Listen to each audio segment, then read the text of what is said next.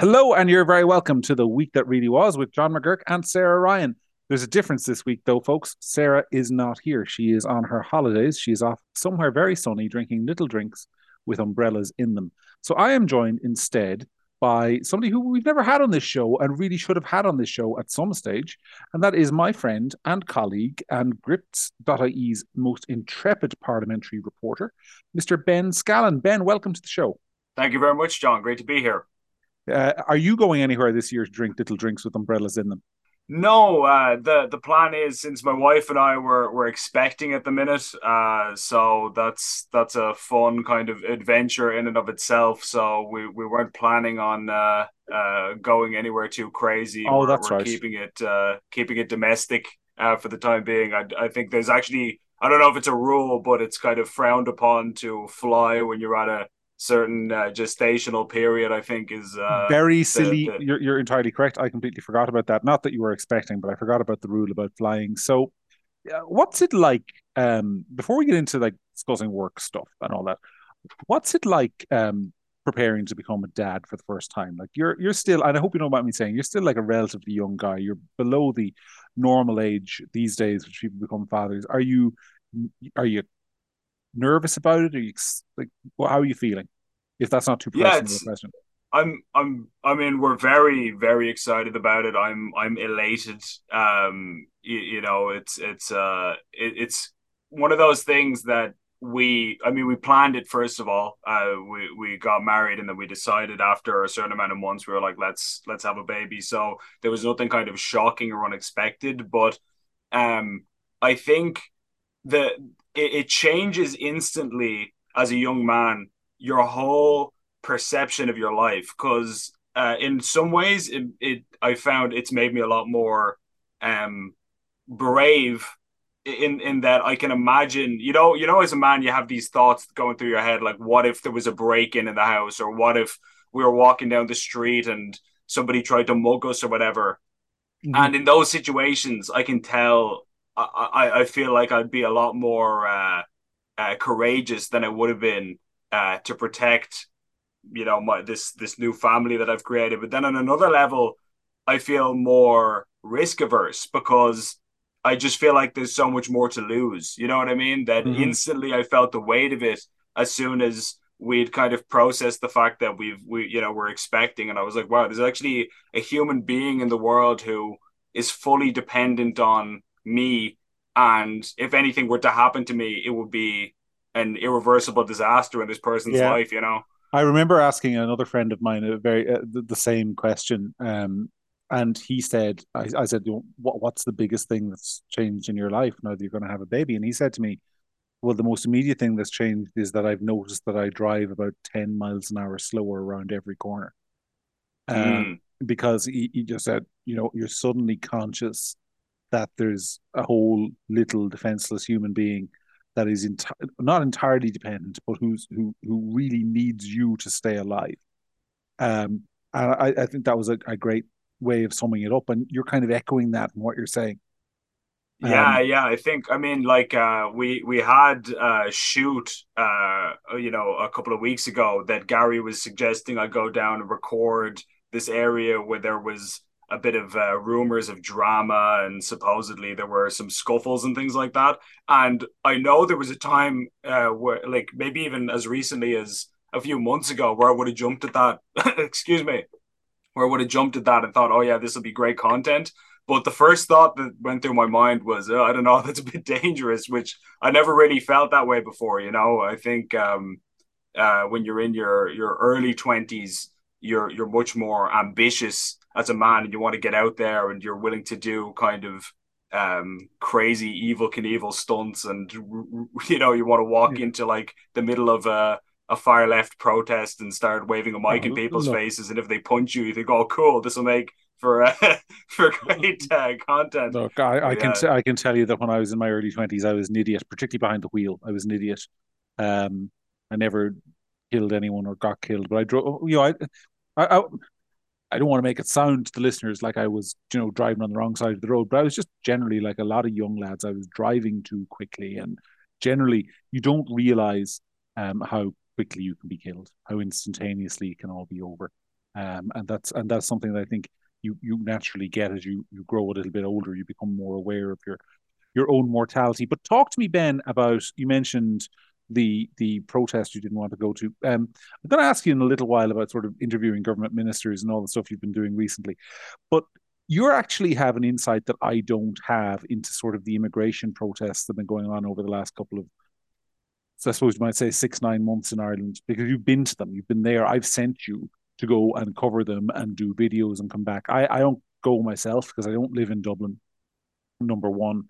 And uh, I just don't have the opportunity to go. And I think it would be inappropriate for me to go as well, is the other point. But you're there, you're covering them as a journalist. Um, what's your sense of first of all, sort of media assertion that there's these these are just far right infiltrators coming every week to these events, and it's not really local people. What's your sense of that? Is there any truth to that? Is there a partial truth to it? What's the story?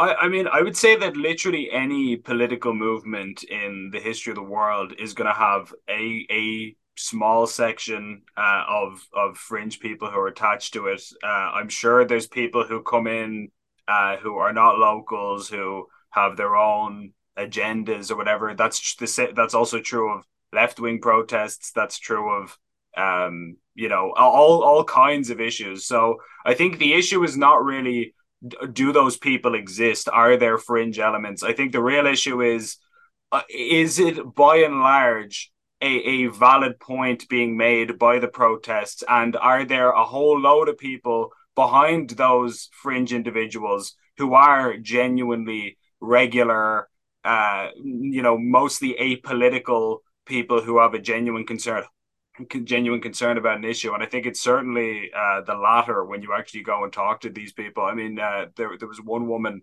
who stands out to me uh, who i was interviewing um, you know many months ago at the east wall thing and she was saying uh, she didn't even really know what she identified as, be it left wing or right wing. Like she she didn't even understand really the political vocabulary uh, to know what a far right person is or a far left person is. That's how not into politics she was really.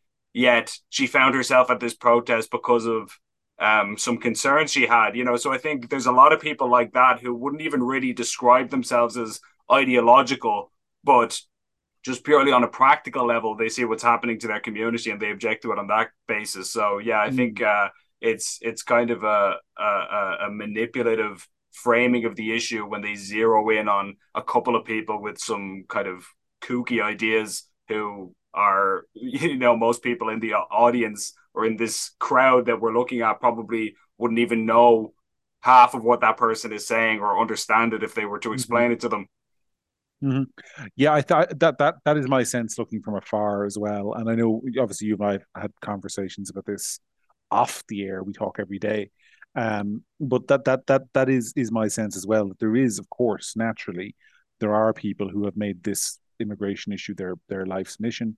Um, they feel very passionate about it. They're traveling around the country to, as they see it, offer support local communities, but they're not the local communities are real and their concerns are real. And the the one of the things that, that really frustrates me as somebody who's in the media is the is the way in which so many journalists seem eager to find any reason they can to discredit local protests. They're, they're, they're looking around and they're they're looking for a particular individual with a video camera and say, "Oh, I saw him in Dublin. He's here now. Clearly, this is just the far right traveling around the country." And they're looking to latch on to something so they can say to the public, this is uh, you know you shouldn't go to these. It's it's extremists. It's whatever. Um, that's that's my sense of it as well. You, you want to know how non-ideological most Irish people are. I'll never forget this. This was like a really funny uh, anecdote that I always tell people that when I was running for the general election a few years ago, I was going door to door and I was giving people a pitch, and I would consider myself a conservative person. I'm not afraid of that word. You know, I wouldn't consider myself left wing by any means but I, I gave this guy my pitch and I said, This is what I plan to do, and these are my policies. And he said, Oh, that's fantastic. I couldn't agree more. That's unreal, man. I'll be voting for you and every other left wing candidate that comes through here. and I, I obviously, you'll take a win where you can get it. I just said cheers and moved on. But I thought that's so funny that obviously this is a person who is not particularly familiar with what the sides of the political spectrum mean and why should he be you know in a sense? I think that if a politician is delivering results for you in your area and they're doing the things that you want them to do what label they want to put on themselves or what they call themselves i, I don't think most people have time to to get a degree in political philosophy and to understand these kind of vague, nebulous, airy fairy concepts. Uh, I think that it'd be a lot better if we got down to the practicalities of how are these things going to work out for me practically in my life on a day to day basis. It's too way too much uh, ideas on both the left and the right. I would say uh, people aren't really as committed to concepts as they are to their bills and crime and things that they're actually going to run into when they walk outside their house. Talk to me a little bit about running for election because um, it's something you and I have in common. We are both election losers, but we are both people who, who run for election. Um, and there's no shame in being an election loser, which of course is something that only election losers would ever say, but there isn't. Um, you know, I, I remember um, I ran in 2011. Uh, it was just after the crash. Um, I I was honestly, I was at a bit of a loose end, and I thought, you know, I do have things I think are, are worth saying. Um, and I think it's worth challenging the way the country is being run. I remember Fianna Fáil were clearly going to lose the election. Fine Gael were clearly going to win it, and I thought, you know, there's, I don't have confidence in Fine Gael's plan for the country. But some, if you don't say it and stand stand yourself, no one else is going to say it. That was that was my view. So I I, I ran a campaign. I got few percent of the vote or whatever it was. But it put me off running for election forever. Um, did did your experience put you off running for election forever, or or how did you how did you come to do it, and what lessons did you take away from it? I th- I think if if I was going to do it again, which I'm not saying I would, but hypothetically, if I was going to do it again, um, I would definitely not have picked the constituency that I did because uh, I ran in Dublin Bay South, which I, I mean, I think I was literally about 21 or 22 years old at the time. And so I really didn't have any political experience or knowledge of what I was doing. It was really, uh, um, you know, last minute cobbled together campaign. And uh, I've since kind of come to realize that I'm pretty sure that's the most liberal constituency in the entire country. I think it's even more liberal than uh, Laoghaire and so on. So the kinds of uh, the kinds of ideas I would have been coming with probably would not have been uh, too well suited to to the place that uh, I attempted to to get them over the line. So yeah, uh, it, it, it's so difficult as well. I mean, I think a lot what a lot of people don't realize about Irish politics is, you know, I remember I stood in Cavan Monaghan, which is a much more conservative and inverted commas constituency than Dublin Bay South as it now is. But the sheer scale of it is is something. It's hundred kilometers from one end to the other, and Irish people expect if they're going to vote for somebody, they don't expect to meet every candidate, but they have a much higher chance of voting for somebody if they've actually met them.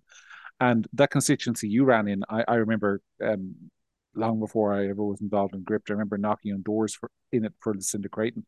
And it, it would take you like a year to knock on even 60% of the doors. So it's mm. so huge. It's such a huge. People, I think, don't realize what a huge undertaking it is, which is why I tend to have a slight soft spot for our elected politicians because they they they they have to put in so much work just to get elected. And I'm guessing you had a fairly small team like I did. Oh yeah, it was it was literally uh, like on a good day it would maybe be like eight or nine volunteers and people who just you know very generously offered to give their time because they believed in the ideas that you know we were talking about at the time. Um, but yeah, no, it was nothing. And you know, actually, on on this subject, I do feel like there. I don't think we've even ever talked about it on Gript before, but the fact that political parties get funding uh, once they get over a certain threshold of uh, of the vote, I feel like there's something that should be looked at there in terms of fairness because it seems like the system the political system almost has like an inbuilt bias in favor of incumbents where mm. if you're already there you've you you're guaranteed to have millions of euros worth of funding for posters and you know campaigners and ads and whatever else you want whereas if you're an outsider who's trying to get off the ground unless you're independently minted uh you know you're probably going to run into extremely stiff competition with uh, parties that have just vastly more resources like you. I'm not sure how uh, well, more resources than you. I'm not sure how fair that is. Well, technically, of course, they're not allowed to spend that money on on posters and advertising. They're not technically. If you get money from the state in your political party, you're not. Te- and please listen to the word technically.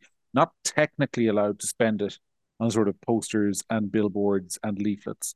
But of course, you, what you can spend it on is it's non-electioneering material. So you can send everyone in the constituency a calendar with your face on it, and uh, you can send them out information about what's in the budget and how it affects them, and all sorts of leaflets you can send. So there is definitely an advantage there, and of course, you can pay for secretaries to answer all your constituent queries and all of that sort of stuff. So it, there is a huge inbuilt incumbency bias um, there, and it is it, it's incredibly difficult in Ireland. Sarah and I have talked about this in the past to get a, a new political party off the ground. So you, you end up with these established parties, and, and you see at the moment. I mean, there are, there are lots of people in Ireland, uh, from Peadar Tóibín and Aontú to the Social Democrats, who have sort of made some go of it, to uh, other organisations on the right who are trying to become political parties. Then you've Michael Fitzmaurice trying to set up something with independence. Um, it's very, very difficult. It's very difficult for a whole host of reasons, but funding is a is a major uh, reason for it, and it'll become more difficult now as well because the government might be able to label any opponent, any opposing or new party that rises up as potential purveyors of hate speech. Which brings me to your encounter with Helen McEntee this week. Um, talk to me before we get into that about what it's like in general uh, interviewing ministers because I, I, remember I, I, I not telling any secrets here. I mean, I'm the editor. I, I, I sent you initially six, eight, ten months ago to go and go to some government press conference. Once became members of the press council, and you know, I, I hope you don't mind me saying you were you were nervous about doing it initially. Um, why did you feel nervous initially, and do you still feel any nerves when you go?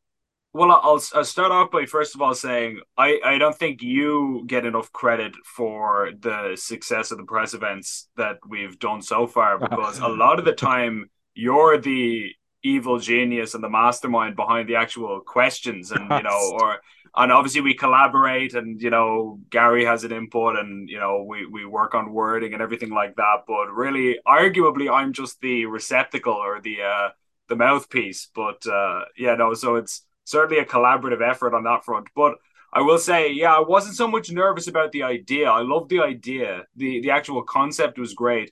But I think there's something very daunting at first.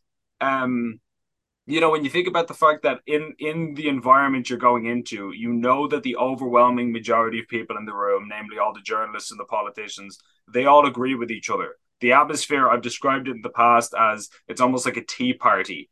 And then you're coming in as the jerk who's there to crash the Tea Party by asking actual hard questions and trying to get down to business. And so it's it's kind of like a combination of two common fears that people have. Where on one hand, uh, you know, it's like public speaking because you're standing up in front of the whole room and everybody's eyes are on you, and you know it's a, an intensely hostile crowd. And then there's kind of a, a, bit of adrenaline because you're about to confront somebody. You know, not in a, a, a you know, you're not being aggressive or anything, but you are kind of putting it to them that, hey, haven't you made a serious policy error here, or weren't you wrong about this? And so all of those kind of combine into this cocktail of nerves initially, and it did certainly take a few of them to to find my footing. Um, actually, one one example, speaking of McEntee, was the fact that last year when we first questioned her about sentencing uh, that that kind of now infamous picture of her and Paschal Donohoe looking at me with uh, uh, great disdain, it appears. Uh, I didn't interrupt her then, even though she was kind of waffling, because I, it was one of the first ones we had done, and I wasn't sure what was allowed. I, I, I hadn't gotten the etiquette yet, and her assistant was gesturing for me basically to like stop talking as I was trying to cut in, and I figured, oh, okay, must be the done thing. I didn't have any frame of reference so then, as I got a bit more experience and I realized what's allowed and what's not, um, you know, I decided that this time when I questioned her this week, I was going to be a little bit more um, pushy and kind of cut her off if she attempted to evade the question, which she unfortunately kind of did. Um, so yeah, I think definitely it's a big learning curve. You have to figure out where's the line and how do you let them answer the question. Obviously, you don't want to just be rude and interrupt, yeah. but without letting them just waffle on and get, get, letting them away with murder. You know? Yeah, I know. I know. Um, I have never been in the position that you're in at these press conferences where I'm asking questions, but over a sort of storied career and sort of uh, before we did Gript of, of referendum campaigns and and other issues. I've been on the other side of the, the microphone at press conferences. I've been standing there in front of the assembled Irish media, the great and the good, and the young and the hungry. And um, what always strikes me is sort of the you know the, the ideological conformity that's there and the way the questions are always sort of structured to advance what they want to talk about. Um, you know, you can go to a press conference as as and in fairness to Helen McEntee, right? She goes to that press conference yesterday, and I'm not sure it was about her maternity leave or her leadership ambitions. I'm pretty sure she was there to advance a message on a particular topic. Uh, and you asked her a legitimate question about um, about the hate speech bill, but the other journalists um, almost uniformly came up with headlines about her experience on maternity leave because that's what was decided at the press conference was going to be about. And it doesn't really matter what the politician uh, or the person on the other side wants to say. The media kind of acts like this sort of hive mind to decide what the issue of the day is, and it's usually some processy, gossipy story. That that's my experience from having been on the other side of the microphone. But does that tally with your view? I mean, I, I, should say, I think we should both say that there are some very fine journalists at these things who can be very helpful and are there just trying to do their jobs like everybody else. But the collective impact is, I think, sometimes a bit of a journalistic hive mind. Yeah, I mean, actually, there's some journalists who uh, I'm not even sure if I should name them because maybe me endorsing them would uh, cause more drama than it's worth. But uh, there are a couple of them who I mainstream media journalists who I would consider to be impressive and to be good at their jobs. And um, you know, I yeah have conversations with them naturally at these things, and it's always perfectly amicable. Um, so yeah, overall, I'd say the the industry, the media industry in this country is dropping the ball, but there are certainly uh, individuals in there who are worth uh, worth discussing. And you know, I'll say this as well: when it comes to the uh, the politicians, Leo Varadkar, you know, I've had a few exchanges with him. To his credit, he's actually answered every single question I asked him if you listen back to them. You know, whatever you think about the quality of his answers, and obviously a lot of people were not satisfied with the quality or what the actual content was of what he said, but he didn't evade it and he didn't try and uh, obfuscate or you know answer a different question he did tackle it head on for better or for worse so i think that is worth um you know giving him some points for uh, compared to some others who just totally go off script as soon as uh, as soon as you stop talking. You know. Yeah, and I also think it's very important. You you you probably gave me too much credit a few minutes minutes ago, but the one thing that I, I have always been keen that we accomplish as a news outlet from going to these things, like our job is not. There are many people out there, and a good few of them are our readers. Right, it, the chances are, if you're a gript reader or a gript listener, you're listening to this podcast, you probably aren't simpatico with the views of the government. There's a there's a reasonable chance, um, or maybe you're a frustrated Fine Gael or Fianna Fáil supporter. I don't know, but you're probably not necessarily happy with how things are going in the country if you're listening to a podcast like this or you're reading a website like Gript. That said, it is not our job ever to make ministers look bad. That's not what we set out to do, and, and that's and that's a really important red line. The only job that we have is to put a, a question to them that we think is fair that we don't think other people are asking and we think a lot of people are interested in the answer to. Um, and I think that's that's such a really important red line. And I think there was a great example of it with Helen McEntee yesterday, where you just asked her, as it wasn't yesterday, it was it was it was it was Tuesday of this week, I think, um, or Wednesday. Uh, but you you simply asked her to account for a statement she had made in the Seanad, which didn't appear to be backed by evidence. Um, and after that, I think I'll offer my opinion. I thought she made herself look terrible in her answer, but that's not the objective. That's not what you're there to do. Um, and I think I think that's one of the reasons why um, you've developed this um, cult following amongst people is because you're one of the few people doing that. You're not there. Everyone knows you have a view of the world. I've got a view of the world. Um, you know, your colleagues from the rest of the media have a view of the world, which may not be as obvious, but is there but you're not importing that view of the world into your questions. I think that's so important. Yeah, I appreciate that. And you know, I mean, uh, to just give an example, um, I remember when I had an interview with uh, Darragh O'Brien, the the housing minister, and I was asking him about our Ukraine policy. And while I I didn't agree with almost anything he said, he gave really fair answers, uh, really reasonable answers, even if you disagree with them. He I, I didn't feel like he was trying to evade the points. I didn't feel like he was trying to be sneaky or anything. Um, he just had a different perspective on the issue. And uh, you know, again, I think if if you ask a question and they give an answer that isn't absurd and it's not a lie and it's not terrible, at a certain point you go, okay, fair enough. I've done my job and you've done your job, you know, and that's that's kind of the the give and take of what what a press briefing is supposed to be. Um, you know, even when you don't necessarily agree with the politician in question. Uh, it's it's only the the the time to press them. I think is when they try to evade it. It is when they uh, get angry or frustrated that you're asking them about a certain topic. That's when uh, there there needs to be a little bit of um, you know pugilism verbally. uh, mm-hmm. But yeah, definitely, I think um, there's a big difference. You, you know, I don't want to. I don't want to be. I don't know if we want to go there, but there are other outlets that the government have said themselves they feel like uh, these outlets are only out to get the government and take them down effectively, and for that reason, they don't really have any uh, any credibility hmm. here. Maybe we should cut that out. I don't know if that's uh, uh no no no no no no no no we we we'll, we'll talk about it. I mean, because because Micheál Martin said this uh, specifically referring to the ditch um, yeah. where where Micheál Martin said they were out to bring down the government. Now, to be honest, I mean, let's be honest. I mean, we have we're not in the business of taking down. We're in a very different space than the ditch are. I want to give the ditch fair credit where it's due. I mean, they do uh, investigative work. They're very good at the investigative work they do. They've uncovered some bona fide scandals, and some ministers have resigned as a result. Um, so perhaps we're less of an immediate threat to the government than Micheál Martin is, and perhaps if we became a threat, we might get that treatment as well. But that said, um, I do think it's very, very important for for everyone to know that is not our agenda. Like I, I, I as editor of Gript, I don't have an agenda to take out the current government. I think as a matter of as a as a person, as a voter, I think will be better for the country where they're not elected. But that's a decision for voters to make.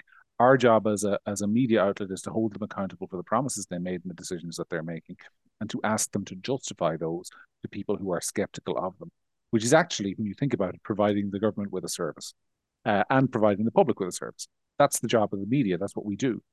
Um, so, so, so, yeah, I think that, I think it's, I think it's, it's, it's really important that you don't go down the road, not you, but one doesn't go down the road of becoming a sort of screaming partisan uh, who's out to damage one set of politicians and elect another, mainly because life experience will teach everybody there isn't that much difference between one set of politicians and another. Um, and I think a lot of Sinn Féin voters might learn that if Sinn Féin happens to win the next election. I I think I think that about um, groups like, for example, People Before Profit, who are just serial chronic complainers. You know, I, I don't think I've ever seen a video of Richard Boyd Barrett where he's not screaming at the top of his lungs. And I think when it comes to uh, uh, an individual like that or a group like that, their their complaint has no weight or or or substance anymore. You know, when they say, you know, government, you're really messing up. You you made a balls of this policy. This was a disastrous decision. It it doesn't mean anything because you guys say that every single day about everything. You'd never give the government credit. And I'm not saying that the government deserve a lot of credit. I mean, I, I it's it's no secret that I wouldn't be a huge fan of the current government, but I'm just saying in general, if if you've made it clear that you are um, just emphatically opposed to them on a cellular level, and nothing they could ever do would, uh, you know, satisfy or placate you in any way, then why should they listen to your criticisms? Uh, you know, regardless of how true or untrue they may be, that you can pretty much just be discounted as, oh yeah, those are the lads who were just screaming all the time. N- never mind, it's more the same. Mm. Uh, yeah, no, you're completely right. Anyway, I, I, sorry, that sounded very dismissive when I said, "Oh no, you're completely right." Anyway, no, he is completely right, but we've got limited time, folks, so we're going to move on to talk about something I think listeners are interested in, which is the hate speech bill. Do you know what's interested me about the hate speech bill, Ben, is the international attention that it has received. I saw um, Jordan Peterson retweeting you uh, or retweeting Gript yesterday, uh, which I was pleased by. I mean, doesn't doesn't do much for Gript, I don't think. Uh, I mean, the international audience is is great and everything, but but in terms of the, it doesn't do much domestically. But there's huge international concern about this bill. There genuinely is, and it's not just coming from What did Helen McEntee say? Fringe elements on the American right. That's not true. I saw David Frum um, talking about it yesterday. Now, for those who don't know, David Frum is a writer for The Atlantic, which is by no means a right wing uh, outlet, former speechwriter for various American presidents, very centrist guy, hates Donald Trump, was talking about the Irish hate speech bill as an example of why the American First Amendment was so good. Because this is, I think, it's internationally recognized a very extreme piece of legislation. Um, what's your sense been of is there any degree to which Irish politicians are even remotely cognizant of the fact that around the world they are being used by people as an example of what not to do? Well, I think I mean there's a there's an event happening in London next week, uh, and it's going to be attended. I'll I'll be going to it, which is how I know about it. That that it's a it's a ticketed event, and it's uh, uh being attended by Russell Brand and Michael Shellenberger from the US, and uh, Matt Taibbi and a few other people um, who are from you know all over the world, but they are concerned about censorship globally, but specifically. I've I've heard some of these individuals talking about how Ireland is kind of, in their view, the epicenter of you know mad censorship. Um, we we rival even Canada, which at one point would have been considered one of, if not the worst country in the West for uh, censoring its own citizens. But yeah, no, they've certainly other other countries and uh, people around the globe have started to take a real um, negative interest in Ireland in the sense that they're saying, "What are you guys doing?" And uh, I I think if anything, it's weird because the government, as you know, uh, their kryptonite is foreign scrutiny. Basically, everything they do is uh, to impress people overseas, be it those in Strasbourg or Brussels or wherever else it might be. It, it seems like we there's a kind of an internationalist focus to to most policies that we pursue in this country. Um, so I think that if the rest of the world are the ones who are saying, "Hang on a minute now, what are you guys doing?" That should, in theory, make them stop at their tracks. So it'll be cur- I'll be curious to see if that actually hinders them or slows them down at all it's uh it's it's interesting you say about the international bent because I I always think I'm going back years ago uh, to having a conversation with somebody in in Europe um who was talking about the Irish groups that showed up to various meetings and anytime a topic like reproductive rights in inverted commas came up the Irish attendees would always apologize and and profusely tell other attendees that they were really embarrassed about Irish abortion laws and working to change it. You know that they were, and not not necessarily on the floor of the meeting, but like in conversation, they would always be like, "Oh yeah, we're we're so terrible. We're working to make Ireland more liberal and more progressive." They were embarrassed internationally by uh, any sense that they were representing a backward country. In and, and you know, you know, it's a great you know it's a great uh, example of that is the fact that one of the most commonly used arguments for any issue in in this country is we're out of line with the European norm or you know this the international best practice we're not living up to this standard that most countries in the OECD or whatever else it is uh, pursue. And you know, in some circumstances that could be meaningful, you know, depending on the issue. But a lot of the time it'll be a, a kind of a subjective moral issue like abortion or you know uh, whatever else whatever other kind of issue you want to look at a controversial issue.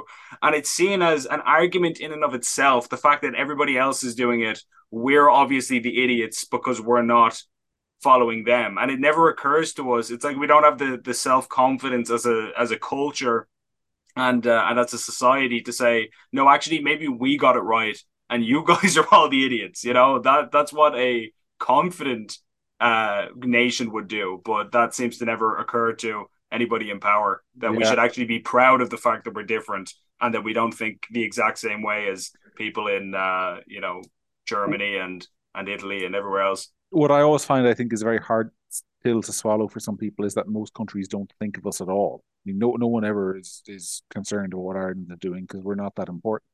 I, I, I just sorry, complete aside, but there's a story this week about people uh, deflating the tires of SUVs in Dublin to try and get Irish people to stop driving enormous SUVs, which are apparently polluting the climate. And I, I can only laugh, Ben, because a couple of years ago, I remember driving down I 4 in Florida. Uh, I 4 is the main highway, goes roughly horizontally across the state of Florida. And the you know, anyone who's driven on a major highway in the US will know that Irish SUVs look like toy cars beside the kind of thing that the average American soccer, soccer mom drives to drop the kids to school. It's basically a monster truck. Yeah, exactly. Um, and there are millions of these things. And we are focused on, you know, a couple of thousand little Range Rovers pootling around Laoghaire on low revs. It's um it, it there is a sort of national sense that the world is watching us when it's not, and maybe that's common to every country. Maybe maybe maybe people in Belgium feel that like Irish people are watching what the Belgians are doing. Maybe maybe there are people in Slovakia who are concerned about international attention on their corporate tax policy. I mean, and the truth is, if you think about it, uh, if you're if, if, if, any normal Irish person think about it, when was the last time you ever gave any thought to anything that happened in Slovakia or Eritrea or even New Zealand. You don't. I mean, most people in Ireland know the name of the last New Zealand Prime Minister. I dare anyone to name her successor. Because, because, and that's how the rest of the world thinks about us. Um, but Irish politicians, you're right, have this idea that somehow um, they need to be the old cliche is the best boys in the class. Um, and that I think is where this hate speech comes, hate speech law in part comes from. I think the other element to it is that that you know, we often joke about the in inverted commas rise of the far right, but one of the things that's scary is not is not that that's a talking point. It's that I think people in Leinster House genuinely, with all their hearts, believe it. They really believe that fascism is on the march and must be resisted. Um, and I think there's a degree to which the hate speech bill law, law, from my perspective, shows the way the Irish government is entirely out of step with what's happening in its own country they genuinely believe the bull crap about a massive rise in hate crime incidents, even though that is primarily, as you pointed out, uh, about how the Gardaí have changed their reporting um, uh, for hate crime incidents. So yeah, I think it's it's, it's all of those things.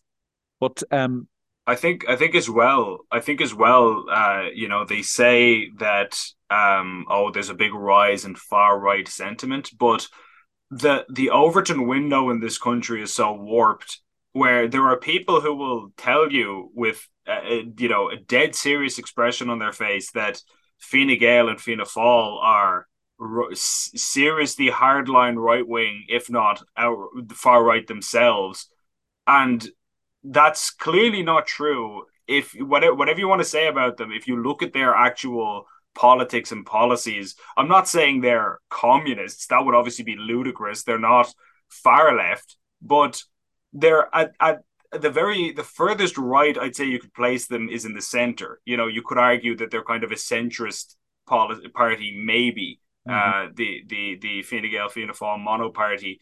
But uh, if if you're coming at it from the perspective of uh, Fine Gael is the right wing conservative party of Ireland, which is not true, but if that's your belief, then anybody who's you know, significantly further to the right of Fine Gael, be it on, you know, social issues, economic issues, whatever it might be, looks like a fringe eh, neo-Nazi lunatic. But that's not because they actually are that. That's because you have it's it's your perspective that's off on how how where these where these groups should fall. In a normal society, of course, there's going to be a section of society that is skeptical of progressive social politics and you know migration and things of that nature every country in the world has that that doesn't mean that those people are extremist head cases mm.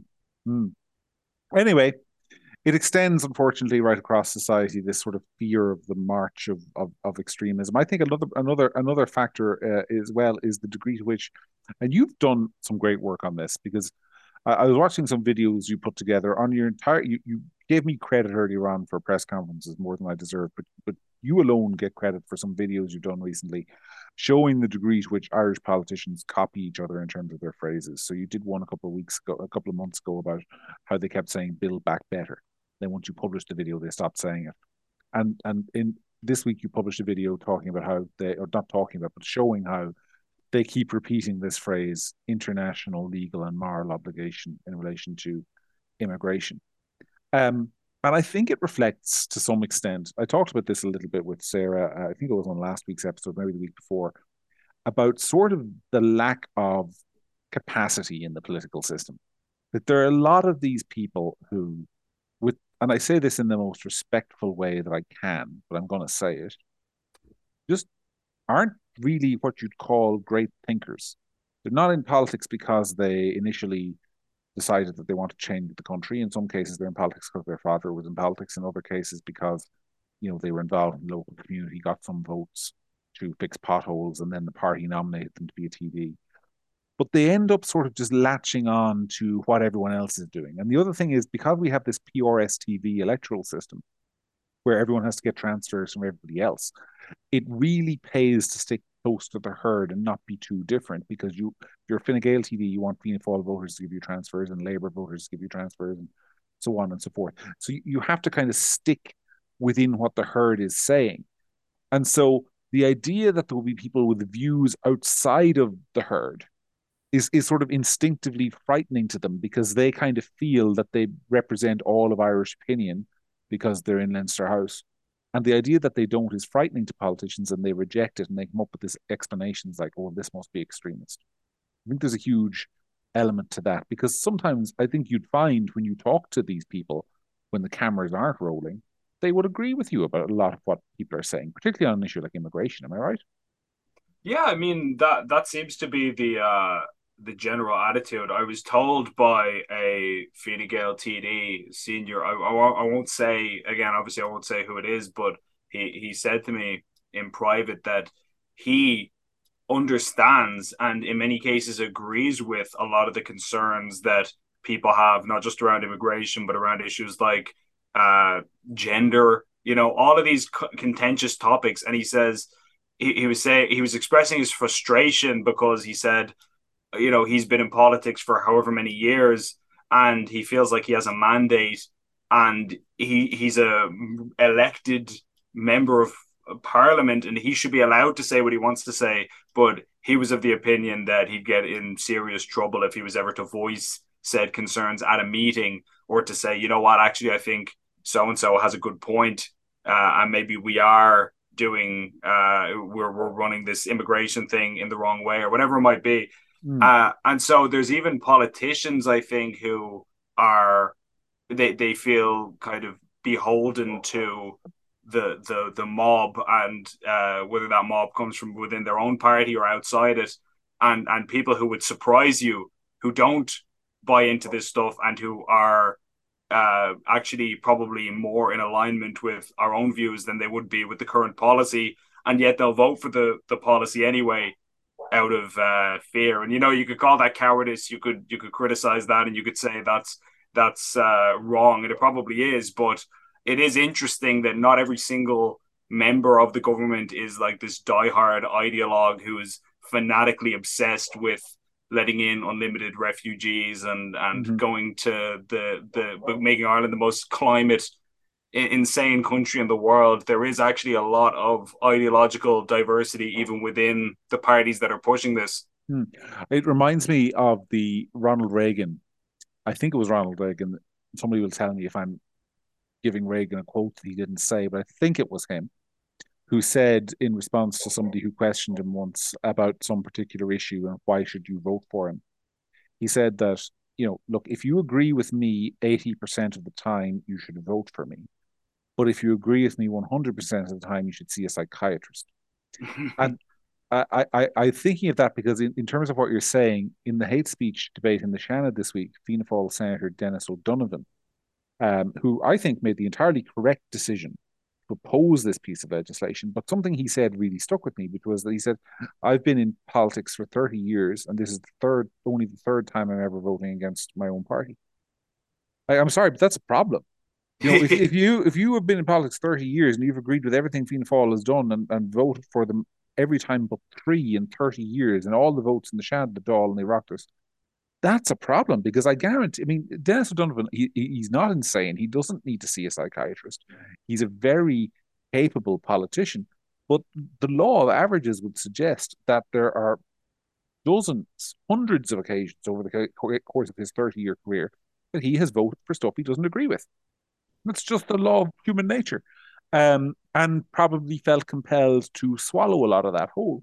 And I think we see, I think the hate speech bill is a really good example of that in practice because I think both of us have probably been talked to a whole range of politicians in the government parties who are deeply uncomfortable with this legislation, deeply mm-hmm. uncomfortable with it, but kind of feel like there's nothing more. I mean, poor old Joe O'Reilly. God help Joe O'Reilly. A, a, lovely man, a very fine senator, a, a, very committed to his community, works really hard, does everything a politician needs to do. But somebody wrote for him a speech this week in which he said that we needed a hate speech bill because jokes could lead to radicalization.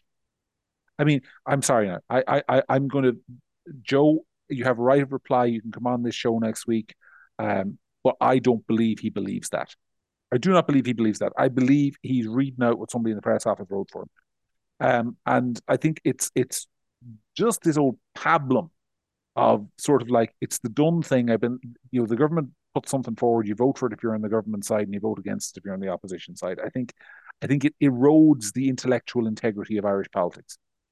That's uh, that's one of the big problems I think in, and I don't know if this is unique to Ireland. It's probably true of most countries. I'd say this is, as you say, just a part of human nature, and it's the way people operate. But you do get a lot of people who would vehemently oppose a, a political party but vote for a candidate in that political party because they like them as an individual. And with few exceptions, you kind of want to look at those people and say, you do realize that they will vote with the government. There's an overwhelming chance that whatever the whatever you hate about, be it Fianna Fáil or Fine Gael or whoever, that they're going to make that happen. Even if, as we were saying here, even if they oppose it on an individual personal level, and he's a really sound lad, uh, that that's not going to make any difference when it comes to the actual vote. I mean, I I, uh, I did an uh, vox pop on the street a couple of months ago where I was interviewing people about whether or not they would vote for Bertie Ahern for president. I know the presidency is a little bit different to being a TD, but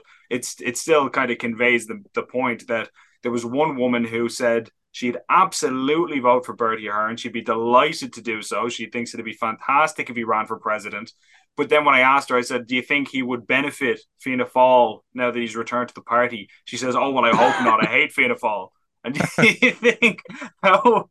And but but this is the way a lot of people think that they they're able to successfully compartmentalize and separate the candidate from the larger political vehicle. But I don't think that's always a wise thing to do because sometimes the guy who's great at fixing potholes outside your house is also going to obey the whip when uh, there there's a risk of it being cracked. So I don't know. It's uh, it's one of those things that I, I wish people would think about more when they're giving people out their number one.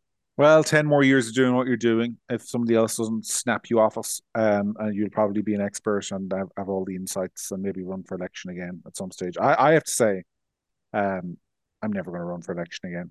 Uh, it's it's it, it was it was a depressing experience I found not because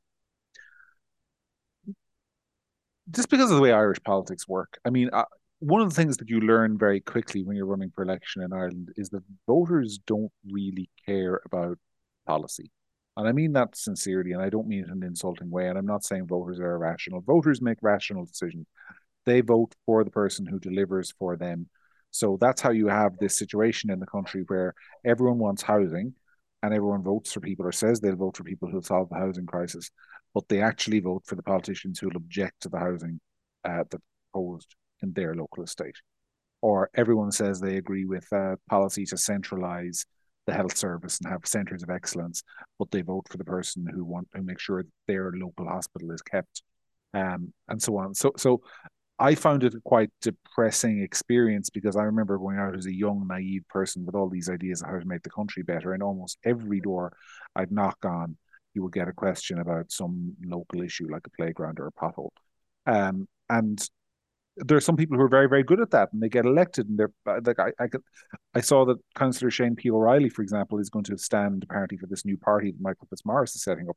He's he, he's a brilliant politician, absolutely astonishingly talented, brilliant politician who's great at that sort of stuff, and I think has ideas nationally as well. I should say, but I think the political system that we have um, kind of creates this thing where voters prioritize the wrong things from a national perspective. That's that's my theory. Uh, here's, which... here's a question for you, John. Do you think we have too many political parties? And I'll, I, I do want to hear your thoughts on this, and I'm not going to go off on one about it after asking you, but I, I, I will say because I've always wondered you know, I think about how simple it is in some other countries where you've got America and it's Republicans and Democrats. And so if you want to learn who the bad guys are, quote unquote, you just have to look at two parties' policies and you can quickly make up your mind based on your own values. Mm-hmm. Whereas I think in a country like Ireland, I mean, it's even worse in the Netherlands, but, you know, I, I know about Ireland, so I'll refer to ourselves. When you've got 10 or 11 parties, you know, some of them with seats, some of them without seats, it's just so chaotic and messy that you get people ditching one party for another group that's almost identical because nobody has time to read 10 or 11 manifestos. Yeah. And uh, I don't know. Do you have any thoughts on that? I, I completely agree with you. So, I mean, in America, the Greens, the Social Democrats, the Labour Party, Sinn Féin, probably Fianna Fáil would all be part of the Democratic Party, right? They, would all be in Democrats. Um, and they're, you know, if we and the Democrats, by the way, if this was the 51st state, would win 95% of the vote here. The 5% would be like Mattie McGrath and the lads, I assume. But uh, leave that aside. Let's assume it's 50 50. The, the reason why I think that system is so much better is because you've got permanent coalitions and it disempowers extremism. The thing about a two party system, one of the reasons, for example, that, you know, we, I know it's anathema in Ireland to say anything positive about Britain but Britain, almost alone amongst European, uh, older European countries, has never had uh, an extremist government. It's never had a communist government. It's never had a fascist government. It's generally always had sort of moderate, middle of the road governments of the center left or center right. One of the reasons for that is that it's got two parties. So if you are somebody who's kind of like got hardline right wing views, you're in the Tory party, but you're in the Tory party along with somebody who's the equivalent of an Irish Fine Gael. And if you're in the Labour Party, you're in the Labour Party and you might be an old style trade unionist, but you're in there with somebody who's the equivalent of an Irish Social Democrat or an LGBT activist. And that system disempowers the fringes. So you don't have a situation like you have in Ireland where the Green Party have a complete knife to the throat of Fianna Fáil and Fine Gael on the green stuff. In uh, the US, the Democrats, for example, are much more moderate I'm sorry, this will upset some people, than they are given credit for, primarily because they are a coalition. And in the Dem- if the Democrats want to govern, they have to win the vote of somebody like Joe Manchin, the senator from West Virginia, whose main issue is keeping coal mines open. So you have uh, permanent coalitions that have learned to compromise with each other and come up with a platform that's broadly acceptable to the center left and to the center right. And it leads to, in my view, a more coherent proposition for voters and easier decisions for voters to make. That's my that's my theory. Somebody is going to listen to this and say, "Yeah, but they got Trump and we never would."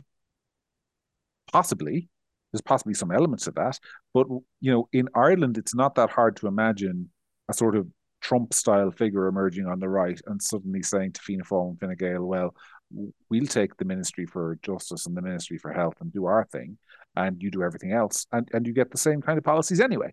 So the idea that that their systems mitigate are better than ours just doesn't stand up for me. That was a very long answer, Ben, but I hope it is an answer. No, it was a very good answer. I appreciated it. Yeah, no, it's uh it's one of those things that I think is a real hindrance to uh, you know, regardless of your ideology, it is just that much harder. You know, nobody wants to do significant amounts of homework just to find out uh hmm. basic the basic tenets. I, I guarantee you if you walk down the street, and this might actually make a fun vox pop, and asked people to identify a policy by the Social Democrats, they wouldn't be able to do it, or Labour for that matter, or you, you know, even even some of the bigger parties, like I, I uh, we talked about doing it before, and that we we still might go ahead with it. But I had I had a plan for a video where I had a list of quotes from various party leaders on various topics like immigration and climate change or whatever else, and I was going to ask people to identify which party leader said it. And the the kind of point is you would not be able to tell under any circumstances. It like mm-hmm. you can't even begin to guess because any of them could have said it realistically. Mm-hmm. And there's kind of no clues, and so it's not even really a gotcha or a trick question. It just sort of exposes um, the fact that there's there's no way you could possibly know a a you know Labour Party manifesto from uh, you know some of the other parties on if they didn't have the logo on it. If you yeah. just had the raw policies and the information, you'd be like, this could be almost any party in the state, and that's yeah. a bit yep. of a disaster. Yep, and then they all put stuff in their manifesto that no one voted for because no one reads the manifestos, and then then they implement it on the basis that well everyone voted for it, it was in our manifesto.